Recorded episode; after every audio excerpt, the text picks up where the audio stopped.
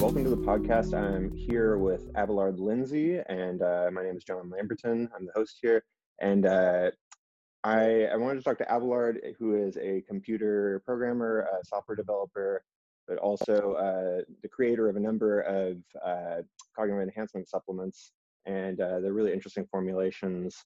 And currently, I think that the conversation around nootropics is kind of low level, so I wanted to have Abelard on because he's a veteran of the field and uh, wanted to get his take on some stuff. So, welcome to the podcast, Abelard. Yeah, great to be here. Thanks. Uh, so, the tradition on this show is to sort of start by just getting a sense of somebody's coffee habits. Um, by day, I'm a, I'm a coffee professional, and so it helps me round out my model of who somebody is by just knowing what their daily coffee habits are. So, do you mind running through some of that? Uh, yeah, well, in the morning, I I take a lot of supplements. Uh, yeah, and I, uh, as far as coffee goes, um, I uh, you know have one of those uh, refillable uh, Keurig things where you, you you you take the coffee and you scoop it into the you know into the machine with the filter and you know you close it all up and you put it in there and then it goes to the coffee and that's I, I just have bulletproof. Uh, so I. I figure that's uh, probably the cleanest uh, coffee I'm gonna get. Um, yeah, and uh, usually it's like one or two cups in the morning. Um, I try not to have any after about six, just so I can sleep. Uh, that's uh, pretty much how I do it. Sometimes uh, if I'm running around, I'll take you know some smart caffeine with me, which is like theanine and caffeine. But mm-hmm. that's not coffee though. right, right, right.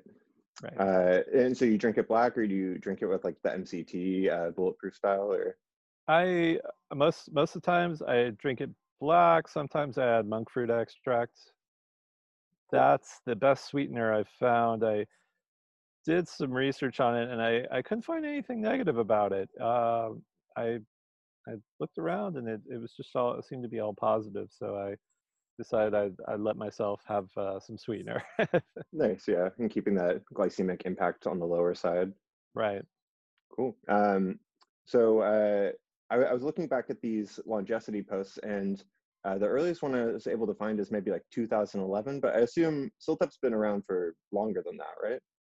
Uh, no, actually, that was about well, well. At first, I was experimenting with it at home, and I was kind of worried that I was um, I was going to get some sort of side effect. I thought was too good to be true.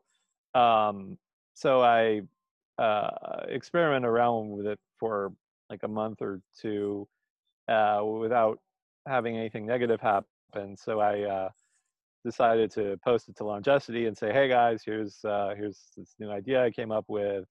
Um, here's how I think it works. What do you think? Uh, here's what you order from Amazon and uh, how you can put the stack together and take it. And that that's how it all began. Gotcha. So that that early germ of CILTEP, uh, I mean, like before, like how long did that take to turn into uh, the actual product? Oh, uh, well, we released product in uh, late 2013, and that was precipitated by um, uh, Tim Ferriss mentioning it on a couple of podcasts and uh, you know at a Google Tech Talk and and so then a lot of commercial interest started springing up and I hooked up with uh, Ben and Roy from Natural Stacks and uh, um, yeah we put together a product and a product development you know agreement and all that stuff and uh, it, it, was it was off to the races from there. Uh, Beautiful. Yeah. And for those that don't know, uh, CILTEP is probably Abelard's uh, most notable stack, and it's based around uh, combining artichoke extract and forskolin. And the idea is that it uh, chemically induces long-term potentiation. Is that a fair summation? Right, right. Yeah, this is uh, by inhibiting PDE4 and raising uh, uh, cAMP levels, it um, makes the long-term potentiation process whereby um, like turns on the transcription machinery in neurons to make them uh, more strongly connect to each other and create long-term memories. That's that's the idea behind it. Awesome. Now, uh, in terms of, I mean, like you've made like the Nexus, Mitogen, uh, all these different brain foods. Are, would you say CILTEP is what you're most proud of?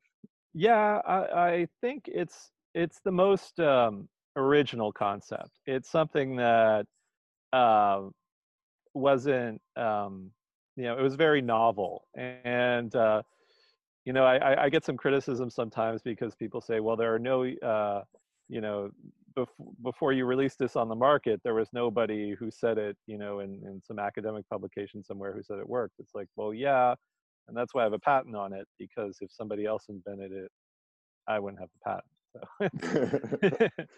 So um, that's uh, and, and and you know I think that self experimentation and uh, um, the, way that like the uh, Longecity works, where people you know they they read medical studies and they get ideas and they you know pass them around and uh, there's there's crea- constructive dialogue um, you know even even people who are skeptics i i welcome that uh, and uh, th- I think that's a really um, interesting kind of development in uh, in biohacking.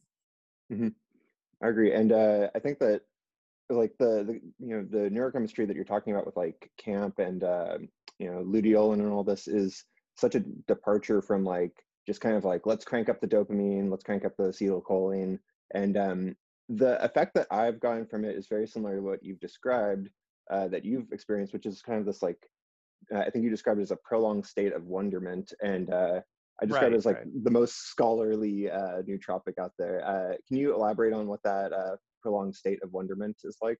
Yeah, well, I I think the experience that most people can relate to is when they go on vacation to some exotic place that they've never been to before, where everything is really different then their dopamine cranks up and dopamine's the natural way that long-term potentiation is uh, happens and so this this by um, increasing that effect by prolonging it.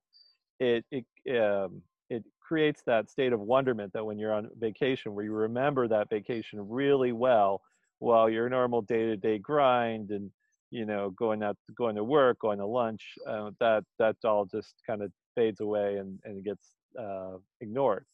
And so by um, being able to increase and prolong that state of wonder and get into it more easily, it makes learning and making long-term memories um, easier. And also there's like a feedback loop where, uh, you know, the more uh, wonder feeling there is, that kind of builds on itself and sort of uh, um, increases motivation because it's like, oh, this is really interesting, and mm-hmm. you know, it's that's uh, that's how I would describe it. Um, now, one thing that's uh, I think is a, a, a, defect in how well it's an oversimplification. It's not a defect. It's an oversimplification.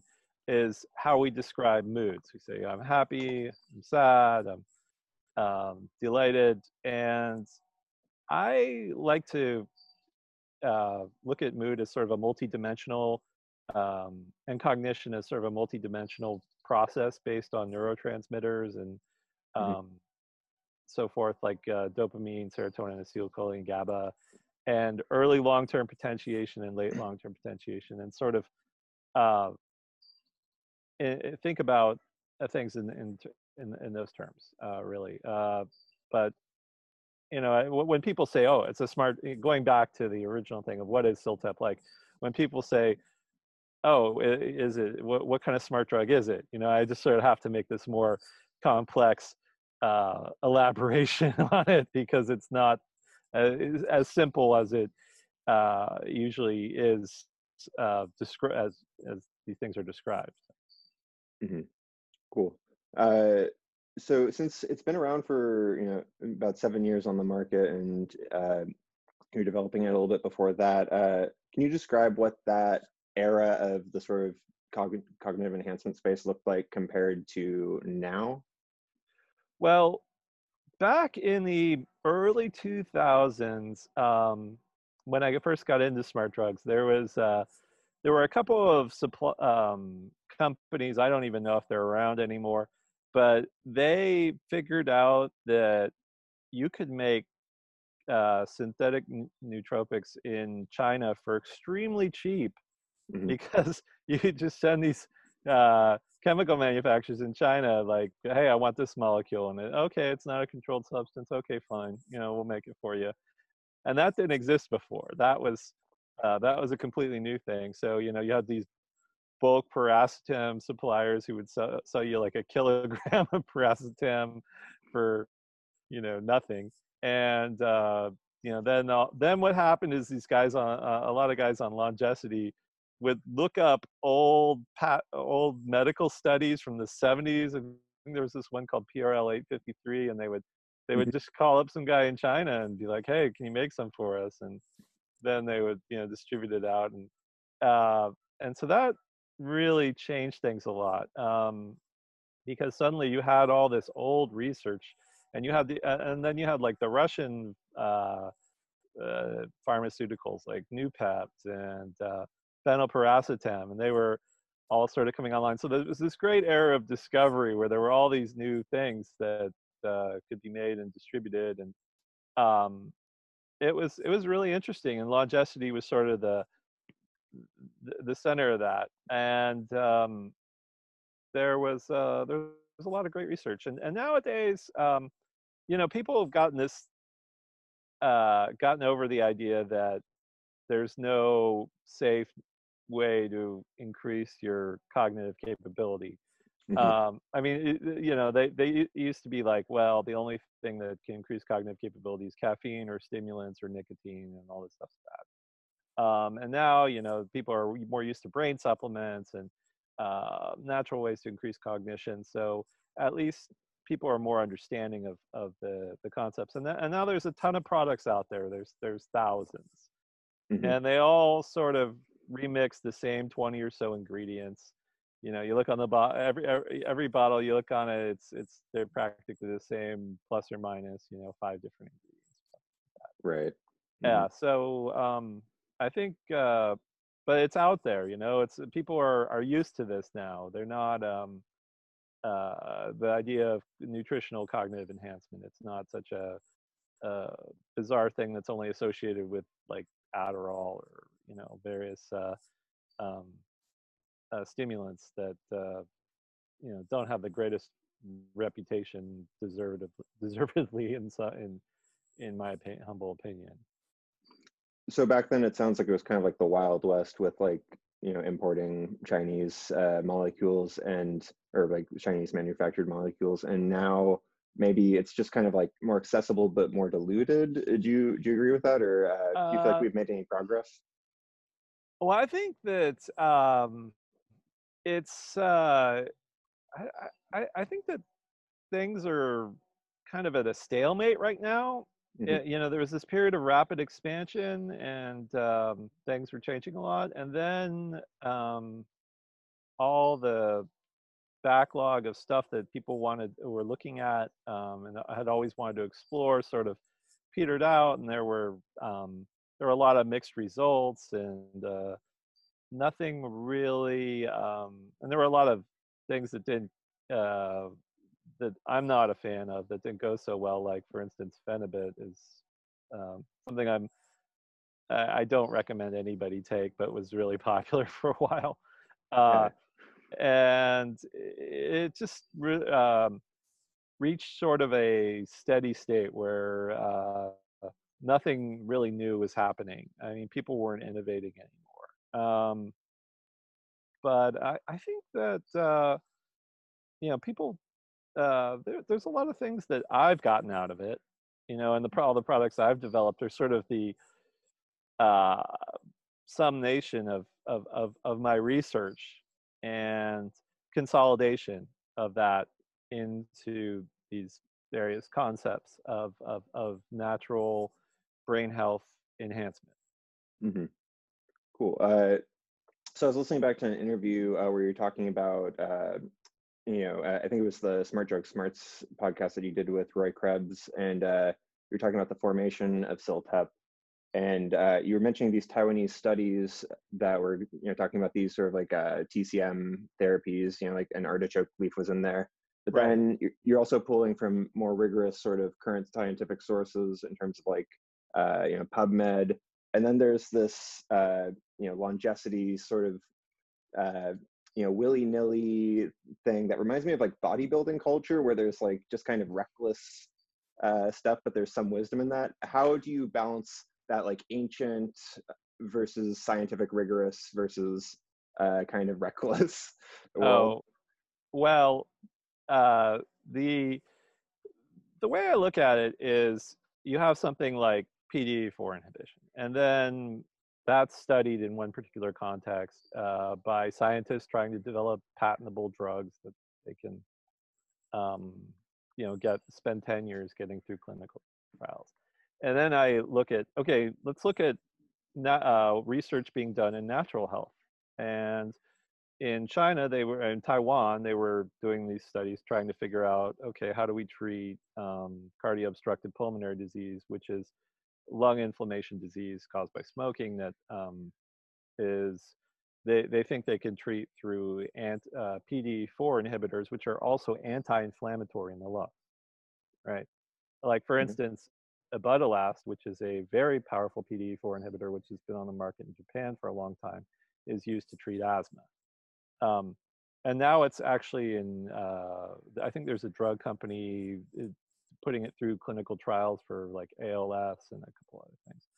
Um, but anyway, so I, I say like, okay, so let's let's take this concept, you know, that's the molecular biology concept in Western medicine, and let's look at, you know, research into traditional medicines and how those work at the molecular biological level, and then try and use that to take uh, to, to take advantage of this research of you know about mole- uh, the molecular biological effects of these uh, um, you know these these particular systems um, and then look for synergies you know instead of just looking at one particular um, pathway uh, reaction you look at the whole pathway mm-hmm. and see if there's a way to uh, to to take these weaker um, natural effects and synergistically combine them to have a, a stronger, more significant effect. And then, and then, you know, you have to figure out if it works or not. And so that's just subje- subjective. I mean, that's, that's self-experimentation, which is, you know, it, it, it it's better, it, it's better than 10 years, uh, you know, of clinical trials. So, mm-hmm um, that so that uh, that's where the kind of bro science and uh, you know, hey guys, try this out. Tell me what you think. That's where that comes in. Um, gotcha. And you know, the, the the the the point about that is being open to criticism and any you know just taking any kind of negativity and just but but like looking at that very seriously and and saying like well what are these you know does this person have a point and then you know taking uh, and replying to that and researching it and using it as a way to go in a different direction and there were there were some early um, uh, developments in CILTEP for instance, like uh, people were using quercetin instead of luteolin for a long time. And, you know, quercetin didn't really work that well. Um, I mean, it was a strong effect, but it was sort of aggravating and um, like a little anxiety producing and a little unsettling. And mm-hmm. uh, you know, and there was like, for instance, Zembrin, which is a which comes from uh, which is a, actually that's a name brand for, for Canas, uh, which is a South African herb. That's a strong PDE4 inhibitor, but that one makes me really irritable. Like I can't I can't have a good conversation mm-hmm. with somebody without um, you know, I can't make a connection, uh, but it's great for sitting at home and just studying and not talking to anybody. um, and then, uh, you know, there's there's other things I found which I, I, I don't really think are worth um, giving out to the general public because you know it's it's like kind of a way to get into a weird psychological state or even a little you know too happy or whatever but I, I, just don't think it's sustainable and it's just uh you know it's just it's the kind of thing that's i don't think people would benefit from in the long term so mm-hmm. there's definitely a lot of like wrong turns and well that wasn't so great or that didn't really work or um and you know that's uh that's how these things are are developed, and that's I mean, because everybody else in the market they look at single ingredient studies, Mhm. you know, that are they have like tons of research, and then they um, they put all those single ingredients together, and that's why everybody has the exact same product. Mhm. And the way I do things is I think, well, okay, let's examine the whole pathway, you know, the whole pathway where tryptophan gets turned into serotonin and what are all the steps along the pathway and what are the cofactors and what are the, um, like for instance, how does, how does um, tryptophan, when there's a high level of cortisol, how does it get turned into kynurenic acid instead of getting turned into uh, 5-HT and then it's serotonin? Um, well, that's um, well, how do we lower cortisol with rhodiola? So that will keep it from being diverted into that pathway.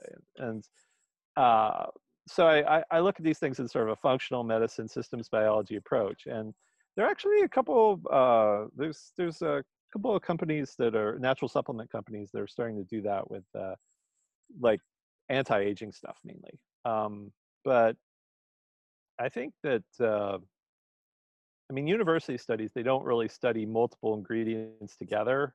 It's usually just one ingredient, and um, so that's that's kind of how you get the, the, the that's sort of why everything's stagnated is is you have all these ingredients and then people are thinking about them individually and uh, that's a little um, that I mean I don't I don't think that's the most powerful technique. Mhm. Gotcha. So you're more interested in uh, sort of like a complex upregulation instead of just a, a narrow uh, attack. And it seems like the the narrower sort of like single molecule approaches seem to have more like negative externalities. Do you think that's fair? Well, not all of them. I, I just think that they're not as um, effective as they could be because for uh, you, you just don't have. Um, for instance, if you take a lot of tryptophan and you have high levels of cortisol, you'll get kynurenic acid, which is anxiety producing. So you have to, you know, lower, uh, keep the cortisol under control in order to make sure that that tryptophan is more likely to get turned into serotonin. So it's it's like if you, I mean, there's a lot of things where you get mixed results or um, th- that uh, just could be better if uh, things were uh, if, if people were thinking more in systems or you have something like you know say like amphetamines which is uh, activates this receptor called TAAR1 which causes uh, dopamine to uh, be dumped into the synaptic cleft. And then that s- doesn't you know and dopamine is is is, is the, it's not the pleasure molecule it's the Mhm. compulsion molecule. So whatever you're doing um, you just feel compelled to do it. It's not uh, there's no real rhyme or reason. While CILTEP it makes your dopamine do more but it doesn't increase it in the, it doesn't cause it to get dumped into the synaptic cleft just willy-nilly. So yeah these things are these, these systems are complicated and instead of, of thinking about the system they just think about like chemical in like uh, whatever metric out you know instead of thinking like how is this affecting the system what's going on around it um, you know what are the long-term effect uh, what might be the long-term effects that kind of thing Gotcha. Okay, cool.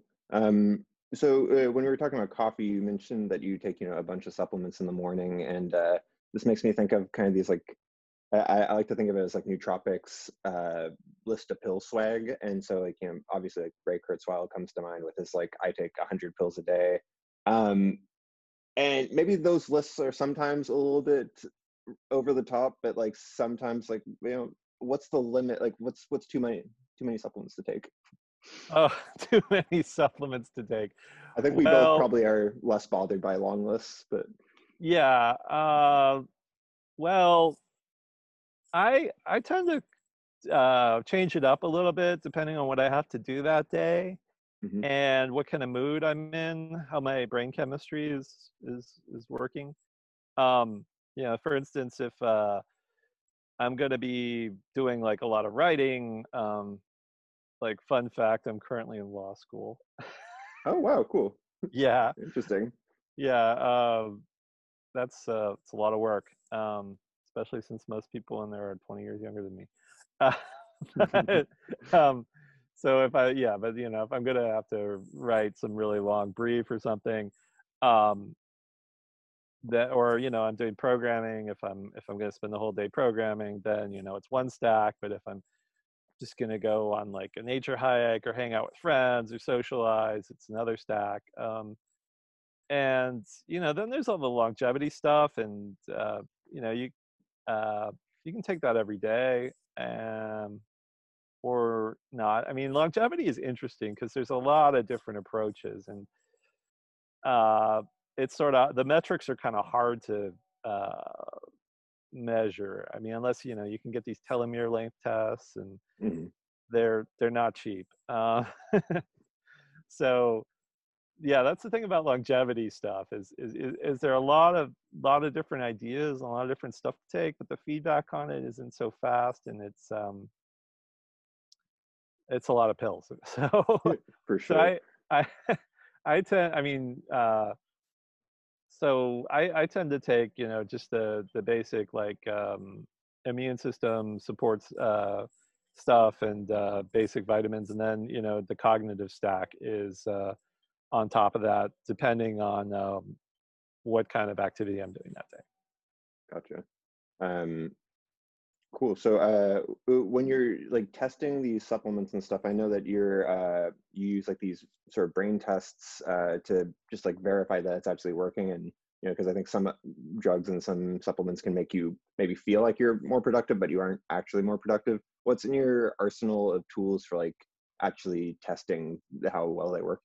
Yeah. Well, I um, I use the I have a app that I built for the Braverman test that uh, just tells me like you know what my scores are, um, and then I also use Cambridge Brain Sciences, and they used to now you have to like log in and sign up for a bunch of stuff, and it's uh, it, it, but before they used to have these flash games, and you know I um, I use those. Uh, uh, I use those pretty extensively. Like I played them hundreds of time. So I got a mm-hmm. really good baseline. So I knew where um, where I was at, and then what when things um, w- what things worked and what things didn't, or made cognition worse. And uh, you know that was that was great because you know since I had played these thing games hundreds of times, I knew exactly where I was at, mm-hmm. and mm-hmm. uh, you know anything that moved the needle was. Uh, uh, was was significant. So what would you say like the the biggest uh, jump that you made the needle go is? uh, well, there there are some pretty strong stacks that uh, are a little overstimulating that I don't like to take that often. Mm-hmm. Um, but that uh, I mean they they can make the stacks uh, I mean make the needle move pretty far. Um, like if I take uh, like Zembrin and uh, there's um, you know and Ibudilast and then uh, Forskolin and all the other you know base CILTEP stuff. I mean that that can get pretty um, I can get pretty high scores at some of the memory uh, tests and planning tests.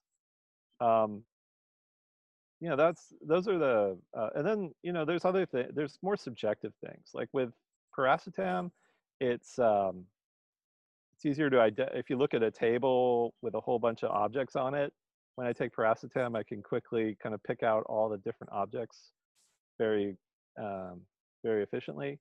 Mm-hmm. And then, you know, there's other things like with piracetam and rhodiola together, I start to get all these old memories coming up and just remembering things that happened in like high school or 20 years ago and just just randomly flooding in you know sometimes i'll I'll sit down and I'll just write a diary entry and just write out all these uh, different things that happen um, over the years that I just mm-hmm. randomly remember. Um, there's there's another stack uh, with um, I, I can't really say the ingredient right now because this might be part of a patent application, but it uh, makes it so that I sort I, I for a very short period of time i almost record like what's going on around me and then i can recall it like you know so i remember things that happened like you know sh- about two hours worth of time that happened a couple of years ago um, very vividly, and it wasn't that important. It wasn't like a dramatic thing in my life or anything like that. It was just um, it was just like the record button on my brain got turned on, and um, I don't know if it, I don't know if this stuff is uh, if it'll work out. Um, it's it, it's kind of a strange um, a strange one. Yeah, I've seen some like sort of bunk uh, nootropics posts out there about like, oh, this is the eidetic memory stack, and um, I, I believe you a little bit more than I believe some of these posts. But uh, yeah, I mean that sounds very interesting. I I think that um, you know there, there, there's this problem where things that work really really well kind of feel a little recreational excessively and you know I, I, I don't know if i can sell that i just Yeah. or mhm. you know it's it, it- i I want some I- oh, the, the products i make i want um people to be able to take every day and not have to worry about it Mhm. And so if you make something like this really really strong and powerful and like oh wow and um but kind of you know almost recreational it's it, it just sort of uh it goes against that goal Gotcha. So when you're experimenting with these like sort of uh, like you know the non-natural stacks version of CILTEP and like these uh, stronger stacks, are you doing like a like a pill press type thing yourself, or how? What does the uh, preparation of this look like? Oh i are you just just buying s- pills? yeah i just uh take them all separately Gotcha. Okay. yeah yeah. I mean you know you can you can make your own pills and stuff um but that's uh you know that's that, that that's more trouble than it's worth i mean you you know i have a milligram scale and i measure out um the exact dosages and and that kind of thing um when i'm working with bulk ingredients for example but uh you know and that that that's basically the, the limitation of that Gotcha. Cool. Um, are there, are there any other sort of like, I guess like more modern nootropic strategies that you're interested in? Like not necessarily um pharmacological, but like you know, for instance, like TDCS uh, or something like that. Um, well, I, I think that uh, you know meditation is is great.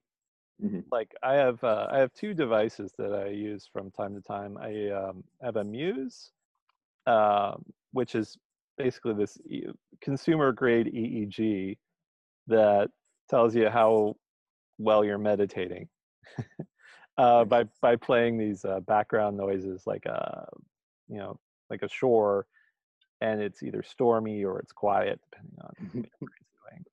Uh, I'm a big fan of that one, and also I have a BrainTap, uh, which is um, brain, uh, which has uh, both um, binaural beats, isochronic tones, um, LEDs in the ears, and then it has uh, flashing lights in front of the eyes for brainwave entrainment to um, get your brain quickly into various like uh, states, for instance, alpha wave states uh, or beta wave states. Uh, and um, there's a whole bunch of programs with it for uh, achieving different goals. And it's um, I, I listen to mostly like the music programs for relaxing or you know starting the day, and and that's sort of um, it's kind of like meditation done for you because the the flashing lights sort of quickly put your um, the brain into various states. So um. I think that's that's pretty powerful technique. Um, I uh, I mean one one thing that I think is under um, under leveraged uh, is mitochondrial enhancement, Mm-hmm. and uh, I I mean I I made a stack for Axon Labs called Mitogen, um, which uh, has a bunch of different somewhat obscure supplements. Uh, like the idebenone and all that. yeah, debenone, sulbutiamine, R-lipoic acid, um, and a few others. And uh, that combined with like methylene blue is um, incredible for like athletic endurance. Um, methylene blue is a weird one. Um, it's uh, I, mean I can I can do far more athletically when I take methylene blue than otherwise. Um, and it, uh, it, it really increases the efficiency of mitochondria. I mean, it's mainly used, uh, I believe, for uh, um, for carbon monoxide poisoning and uh, you know and for and, and just basically insults to the uh, metabolic uh, uh, system of the mitochondria. Um, but uh, and it was used for malaria treatment for a long time. It's been around for like hundred years. There's there's a lot of old drugs that are um, people have found interesting uses for over time, um, and uh, I just think that's a and people are still researching these drugs, you know, for for various uh, conditions and so forth. Um, and then uh, let's see, is there anything else? Uh, you know, I, I do a lot of self monitoring. I have like uh, I have an Oura ring uh, that I wear for sleep monitoring. Mm-hmm. yeah, do you do you use that one? Oh yeah, oh you mm, have one. Yeah. Okay. Yeah. yeah. so you, uh, yeah, and then um, I, you know, there's uh, haven't found. I'd like to get more into pulse oximetry. Hmm. Um, I don't know anything just, about I mean, uh, just to uh, or blood oximetry, just to make sure that you know I'm sleeping well. I'm not like having any sort of uh, issues with uh, low uh, low blood oxygen levels when I'm sleeping, that sort of thing. Um, how about you? Oh, um, I mean, I just have the sort of basic stacks, um, and I mean, I do like uh like HRV training, uh, sort of in that gamified way, like with the Muse that you mentioned. But uh, I use a an emWave, and um, I'm trying to think of what other weird things I have. I actually have a, a, bottle of methylene blue sitting in my kitchen that I haven't touched in months, and you're making me think that I should go back and try it. Uh, is mm-hmm. there any sort of guideline that you have for anybody trying to like uh, acquire methylene blue to make sure that is the right grade?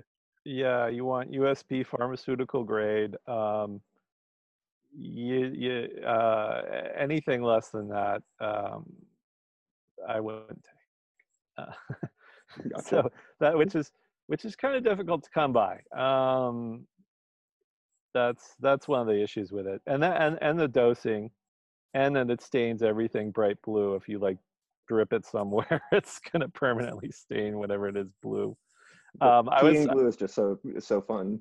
yeah, I was I was talking to uh, I was at RAADfest, which is the uh, Revolution Against Aging and Death festival last year, and I was talking to a doctor who prescribes this for uh, his patients for Alzheimer's, and he was saying, "Oh yeah," he tells them like uh, before you uh, before you do this, get ready to like have your whole bathroom be completely stained blue. you know, just get a blue rug, get blue everything because it's all going to be blue. nice. Um, yeah. So uh, that's. Uh, I think. I think it's interesting though that uh, yeah, RAADfest is really great um, because that's where a lot of people with a lot of resources who really want to live forever they um, uh, they they they go there and they um, you know they have a, a, lot of interesting things like ex exosomes, which are these um, uh, packets of uh, growth factors. Hmm. Um, you know, there's uh, then there's people who are doing genetic modification of their adult uh, cells, like uh, BioViva, this uh, gal Liz Parrish. She uh, mm, yeah, yeah. genetically modified herself to uh, have longer telomeres and inhibit myostatin, increasing her uh, mus- muscle development. Oh, one thing that I did uh, pick up there that I really like a lot is um, infrared uh, light panels, oh, cool. 660 nanometers. I, you know, I've had some back problems over the years, and that really helps clear them up. Um, it's a great uh, system for just general healing, um, in my opinion, uh, from what I've seen. So, um, uh, you know, and I, I do that like uh, six minutes front and back. Uh, and also, one interesting thing that I was, a piece of science that I was exploring. I mean, I I don't know if this is uh, valid or not, is uh, they were doing this um, uh, inactivation of viruses with methylene blue and visible light, and um, or uh, methylene blue re- absorbs uh, light much better at certain wavelengths, like uh, I think around 660, 680 nanometers. So um, we were, you know, there was some speculation that you know you could combine these red light panels or intranasal red light with methylene blue and, and sort of generate this uh, singlet uh, oxygen species to kill viruses or something like that. Um, but that was that was just some speculation. I mean, we're uh, that's that's a new that's a thread I have on Longecity that I'm you know kind of po- mm-hmm. I'm, posting a bunch of studies too, and there's you know there's some other people commenting. I mean, that's how, that's kind of how I like to do things. I like to think about I get some idea, and then I say you know get on Longecity, and I sort of say here's my theory. What do you guys think? And then just wait for some criticism or you know, and then I self experiment myself and kind of post anything that I, I find uh, one way or another. And uh, you know, usually I attract a bunch of haters, and uh, but then I attract some people who are you know supportive of it, and just kind of you know the through through the uh, back and forth, you know, we we kind of figure out if if um, uh, the, the idea develops in one way or another, and um, you know not everything works um, and uh, you know with i mean CILTEP being the most successful uh, uh, example of that Gotcha. Um, so you were talking earlier about uh, like the supplements that you would take for longevity, and uh, you said that there are you know a bunch of different approaches. What uh, sort of approaches are you thinking? Well, okay. One of the first approaches is uh, telomeres or uh, lengthening telomeres. Okay. And so there's uh, expensive supplements, which are, uh, uh, and they're all variously purified versions of uh, cyclo, uh, estro, uh, cycloastragenol from astragalus. Okay. And um, there was a guy on, and, and, and, but then, you know, to tell how long your telomeres are is uh, you have to do like uh, I think there's like a test called Life Length or something like that. I mean, I did TeloYears and it said I was 10 years younger than I, my actual age. Um, you know, people have various things that they say about these different tests, and mm-hmm. um, some of them are you know more expensive than others, and uh, so you know, I, I just kind of have to go with like, well, you know, what people say on Longecity that like, okay, I I, I took uh, this generic brand, this I mean this this like some brand of astragalus and I tested my telomeres and like six months later they were a little longer. Like, okay, sure. But mm-hmm. I, I, I mean, if you look at um, like the super centenarians, like the people who live to like past 110, there was this woman li- lived to 115, I think it was in the Netherlands, and she donated her body to science, and they found that there were two stem cells left in her body that were producing white blood cells. And so the the thinking is is that you know you can and then there, then there was the lady who uh, invented NGF, and she was doing medical research up until she died at 103. Um, yeah, so she was really bright all the way up until she dropped it. Uh, so this, what what what that thinking goes to is that when your immune system is exhausted, that is what determines lifespan you know failing that you know you get some you get you know you die some other way um, that is the gating factor. So um, basically making these stem cells uh, that produce immune system cells last longer is key to lifespan not health span which you, you know the difference between the right right yeah. Yeah uh, so that would be, you know, lengthening telomeres or uh, regenerating the thymus, which is this little organ you have right here that uh, is crucial to the immune system functioning. And uh, that, and and then there's this really interesting approach. Well, there's so there's there's the lengthening telomeres approach, right?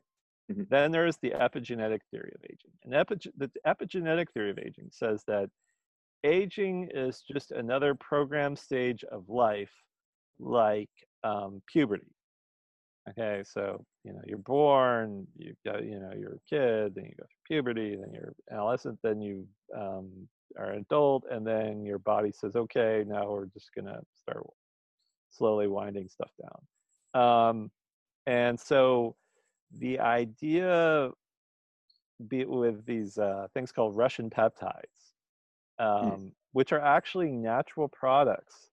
So they're you know you can get they're they're pretty widely available, but they were developed in Russia, and this uh, I, I mean I'm I think this is the story. Uh, they were developed because they were trying to figure the Russian military was trying to figure out how to regenerate organs that were damaged in warfare, and so what they did was they took uh, like uh, you know livestock like young livestock and they would take their particular organs and they would extract all the low molecular weight peptides out of them and concentrate them and then they'd put these put them in these pills. And the idea was that these low molecular weight peptides could act epigenetically activate a younger phenotype and allow the organ to regenerate. Hmm. um, so this is the idea behind these russian peptides. Now um, it's got it, it, it's something that's uh it's almost sounds too good to be true but uh you know some of the most extreme anti-aging biohackers i know who look really good for their age being in their 70s um they they swear by these. So uh you know it's, it seems like yeah maybe that would that could work. So uh that's um that's something i think is interesting. And then you have the sens approach which is aubrey de grey Mhm. You got these seven forms of damage that um, are are caused by aging. And so his um, his idea is that if you um, if you just get rid of these forms of damage, then you won't age. Um, so uh, the um, main forms of damage that are sort of hard to, I mean, well, the, well, telomere shortening is one of them. Uh, then there's, uh, here, I'll just pull up the page here. um, there's a, there's cancer, there's um, advanced glycation end products, there's, uh, advanced glycation end products is interesting. That's why people who are raw vegans um, look pretty good as they age. Is basically if you when you have these um, basically when you, when you brown when you cook stuff it gets brown when you barbecue stuff it gets black and uh, the in, in those foods are high levels of advanced glycation end products and these um, cause proteins to stick together and they're what scientific studies say cause wrinkly skin and hardening of the arteries and all sorts of other tissue damage from aging and so if you eat a low glycation uh, a, a, diet low in these things like raw foods that um, slows the accumulation of these and they actually did this study and they found out that the least amount of advanced glycation end products were uh, created by microwaving food which was really hmm. counterintuitive because you know uh, people who are into health usually don't recommend microwaving things so but um, and also you know the, the worst thing you could pop you know if, for advanced glycation end products is is certain food additives like you know caramel color or or like burnt like meat or something gotcha. so, um and uh yeah so i mean the the idea there is is is uh, oh and then there's um then there's the nad stuff. Oh I did NAD injections, and those were great. Uh, yeah. So um, this is uh, that's a it's it's like a mitochondrial um, enhancement, basically like NAD. The level of our NAD in our cells falls as we age, and it's you know used for like DNA repair and all sorts of uh, cellular repair.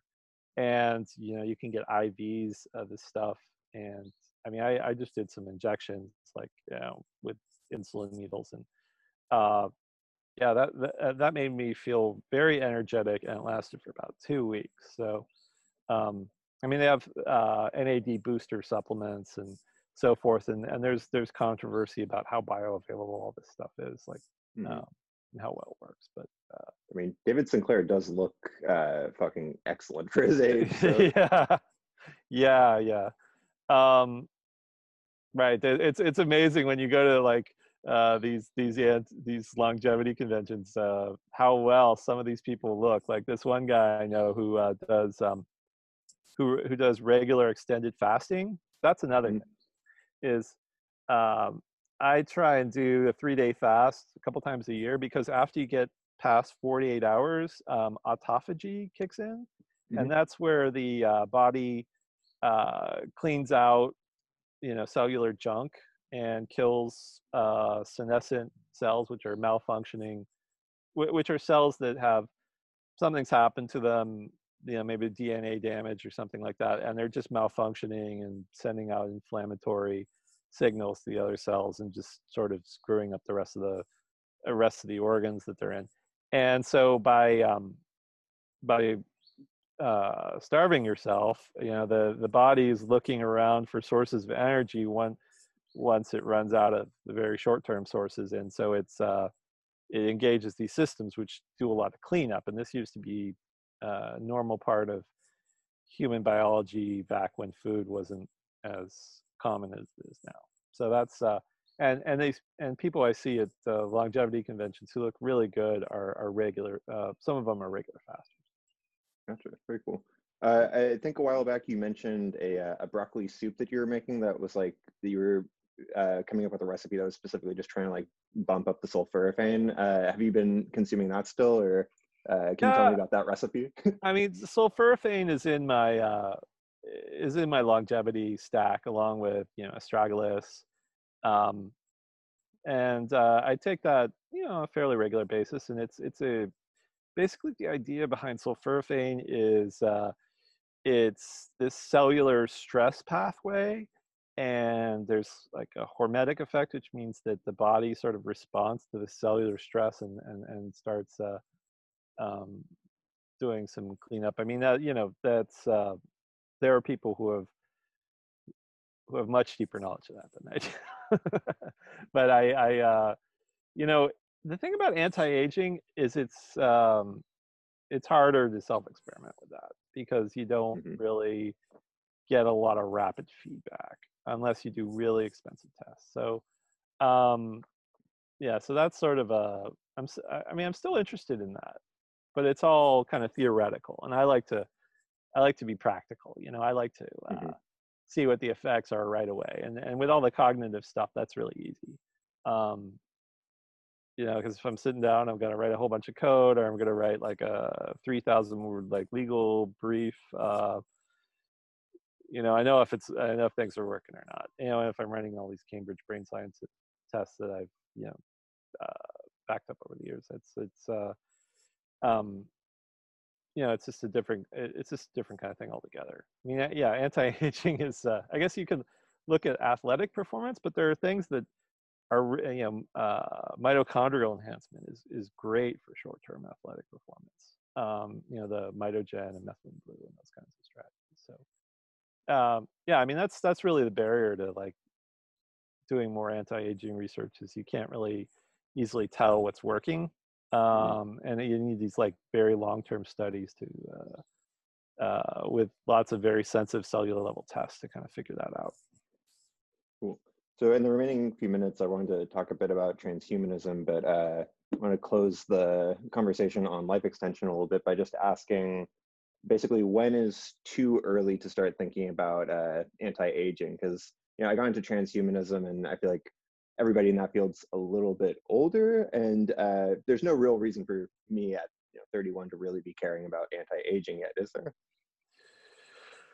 Well um, you know I, I think that uh, if you believe that aging is progressive damage um, then you and the only way to uh, interfere with that is to or you know stop that damage as soon as possible as far um, then uh, you know you might you might want to start thinking about that i mean just as uh, you know, maybe taking some astragalus, that kind of thing. Mhm. Um, you know, it's just when people get to be older and they, you know, things start going wrong, they start to think about that kind of stuff a lot more Mhm. um, than they otherwise would. Um, so it's uh, so it's more uh, readily apparent that they should be working on that. Uh, but it, it doesn't hurt to start early. Uh, you know, especially if you're, you know, just taking various herbal approaches and stuff, and uh, Gotcha. I, I'm I, I'm getting an early start, I guess, but uh, you know, a lot of people are just like, yeah, I need to be thinking about that. But anyway, uh, with the remaining few minutes, let's talk about uh, transhumanism. And I feel like for somebody that's into transhumanism, you aren't going around like waving the flag like some other people would. So uh, I feel like that's a more interesting perspective on the movement. And I'm curious, from your vantage point, uh, what you sort of feel like the the current movement is like, and uh, where you'd like to see it go. I I think that the one th- um, I am not a fan of brain uploading Mm, okay. because if you could simulate what's going on at a fine grain level in the brain, you could develop drugs inside of a computer. But you can't because things like protein folding, which is where your cells make proteins and then they fold up, and the way they fold up makes them do all these very complex things inside the cell. That is a algorithm that is very difficult to do inside of a computer. You could have biggest computer you want, and it's not going to be able to do that because it's exponential time complexity, which is you know computer scientists' way of saying it takes a really long time Mhm. like more than the age of the universe for some problems. Um, and so I think that that whole like computer simulation of people and brain uploading is is just like let's see if we can make a program that can fool your friends into believing it's you Mm. and you know so I, I, I that that whole part of it is is just sort of um i'm just not a fan of and i think it sort of makes me get a bad impression of the rest of it and i'd rather just focus on um you know the biological aspects of it Mhm. uh and as opposed to the uh integrating with computers i mean I, I think the the first cool thing that i've actually seen that might get somewhere is the uh the uh, brain implant stuff that elon musk is doing Mm, mhm. I watched I watched the video for that, and I like that that that has input, uh, it has output, so it can read brain signals, but it can also input brain signals. Uh, so you're you know you can have some sort of direct conversation with with a computer interface.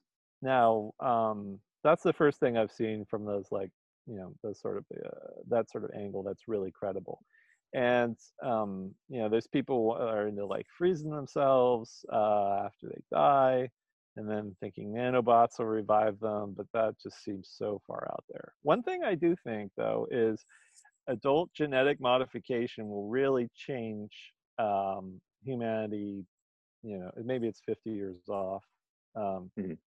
but imagine you know you could have any color eyes you want any color hair you want any color skin you want um, you want to be smarter you want to uh, you know bigger lips you, i mean it's basically like plastic surgery at the genetic level where you and you can do all sorts of weird strange stuff. I mean I, I imagine that like in the future you know you'll have like the android and the ios platform for like genetic modifications and you'll just install these things like they're apps. Um, like you want your liver to work a little better you know that's like an app or uh, you know you want Mhm. your organs to like process ca- you want you want to be a fast caffeine metabolizer instead of a slow caffeine metabolizer well that's an app um, so and that'll just really kind of uh, play with the idea of what it is of, of of like what identity is because you know people will be able to change their genetic structure it, uh, by their ch- you know uh, how they choose as they you know when they're older and so it'll be like well i want to be this or i want to have this genetic feature that genetic feature. Um and uh you know maybe we'll uh find ways to I mean, they, they in mice they they have these experiments where they you know significantly increase the intelligence of mice by modifying their genetics, and so maybe we'll have that for like adults, because basically the way they do it is they have these viruses that kind of you know invade the cells and then like replace some genes. Um, so it's as if the person was born with those, and, and it's it's weird because not all the cells get the, get the genetic modification, so they have you have two different sets of genes in your body. So, um, yeah, but I think that that's going to be um, that's sort of the future that's already here but not evenly distributed because you know to do those genetic modifications costs like a million bucks and not very many people have done those um, so it's you know but it, um, i think it'll probably come down in price over over over time. But you know it's kind of a pandora's box you know making uh being able to gene edit ourselves and being able to gene edit other species and you know who knows what where that could lead. Um it's it's such a powerful technology. Uh do you follow david pearce at all? No. Interesting. Um david pearce is like very much my brand of transhumanism and uh he's he's interesting because he's like a lifelong vegan and his whole thing is sort of like reducing suffering and uh you know he feels like it's our uh you know it's our duty to basically genetically uh try to engineer out uh, suffering and things like this. And uh that's interesting that uh, i i feel like he's one of the people that coined the term uh, transhumanism. So uh curious that you don't know him. Yeah. Uh well yeah engineering out suffering. Well you know it's funny because you know you look at these neurotransmitters and think well we should just everybody should have pleasure all the time and then the pleasure receptor is like the opioid receptor and like we know how that well that all goes yeah. you know i mean i it's it, so eh, the brain is kind of evolutionarily built up in its in its way to kind of you know, a Darwinistic way to kind of tell you to do things that um, ensure your survival in this earth we live in here. And um, you know, it's it's sprinkled all these opioid receptors around the brain. And for instance, there there there's some in like the vision processing centers that make us think that certain things are beautiful. You know, if I mean, if you act uh, uh, like we have built-in recognition of secondary sexual characteristics, um, you know that every male on Earth will, you know, uh, adult male on Earth will understand for the most part. Um, I mean, it, it, there's all these things that are kind of built into the the, the wiring and, and, and you know that incentivize us or like give us pleasure or um, you know, or we don't like uh, bitter tastes, for example. And, you know, just messing with that wiring, I mean, that's our survival program, you know, and you have to, um, it, it, it's, uh, it, it's kind of an interesting thing to think about, you know, like there's, there's this, I don't know if you've ever, uh, there's this kappa opioid receptor and it's the opposite of uh, the mu opioid receptor in that it when it's activated it causes depression. Okay. And they had uh, they, some people were were thinking that like well maybe if you uh, repetitively uh, activated this receptor you'd build up tolerance to it. It would build up tolerance and that would be harder to get depressed. So interesting. Yeah good approach. right right. So uh i mean that's that's how people think that like salvia divinorum has like a antidepressant effect. Don't don't take that. It's it's it's not a good drug. Um you know even though you can get it it's legal i think. It's partially legal in some states you know i don't know uh yeah but it's just um you know we got all these little programs in our brain that tell us to do stuff uh you know or make us enjoy things or and you know, I don't know if that if I agree with that approach that that we just have to uh, eliminate all those uh, all those negative feedback things. You know, so it's just positive feedback. Um, it's uh, it's a deep question. Very philosophical. Well, cool. Um, well, on that note, we're we're at over an hour, so I want to be respectful of your time. Is there anything else you want to say before we sign off?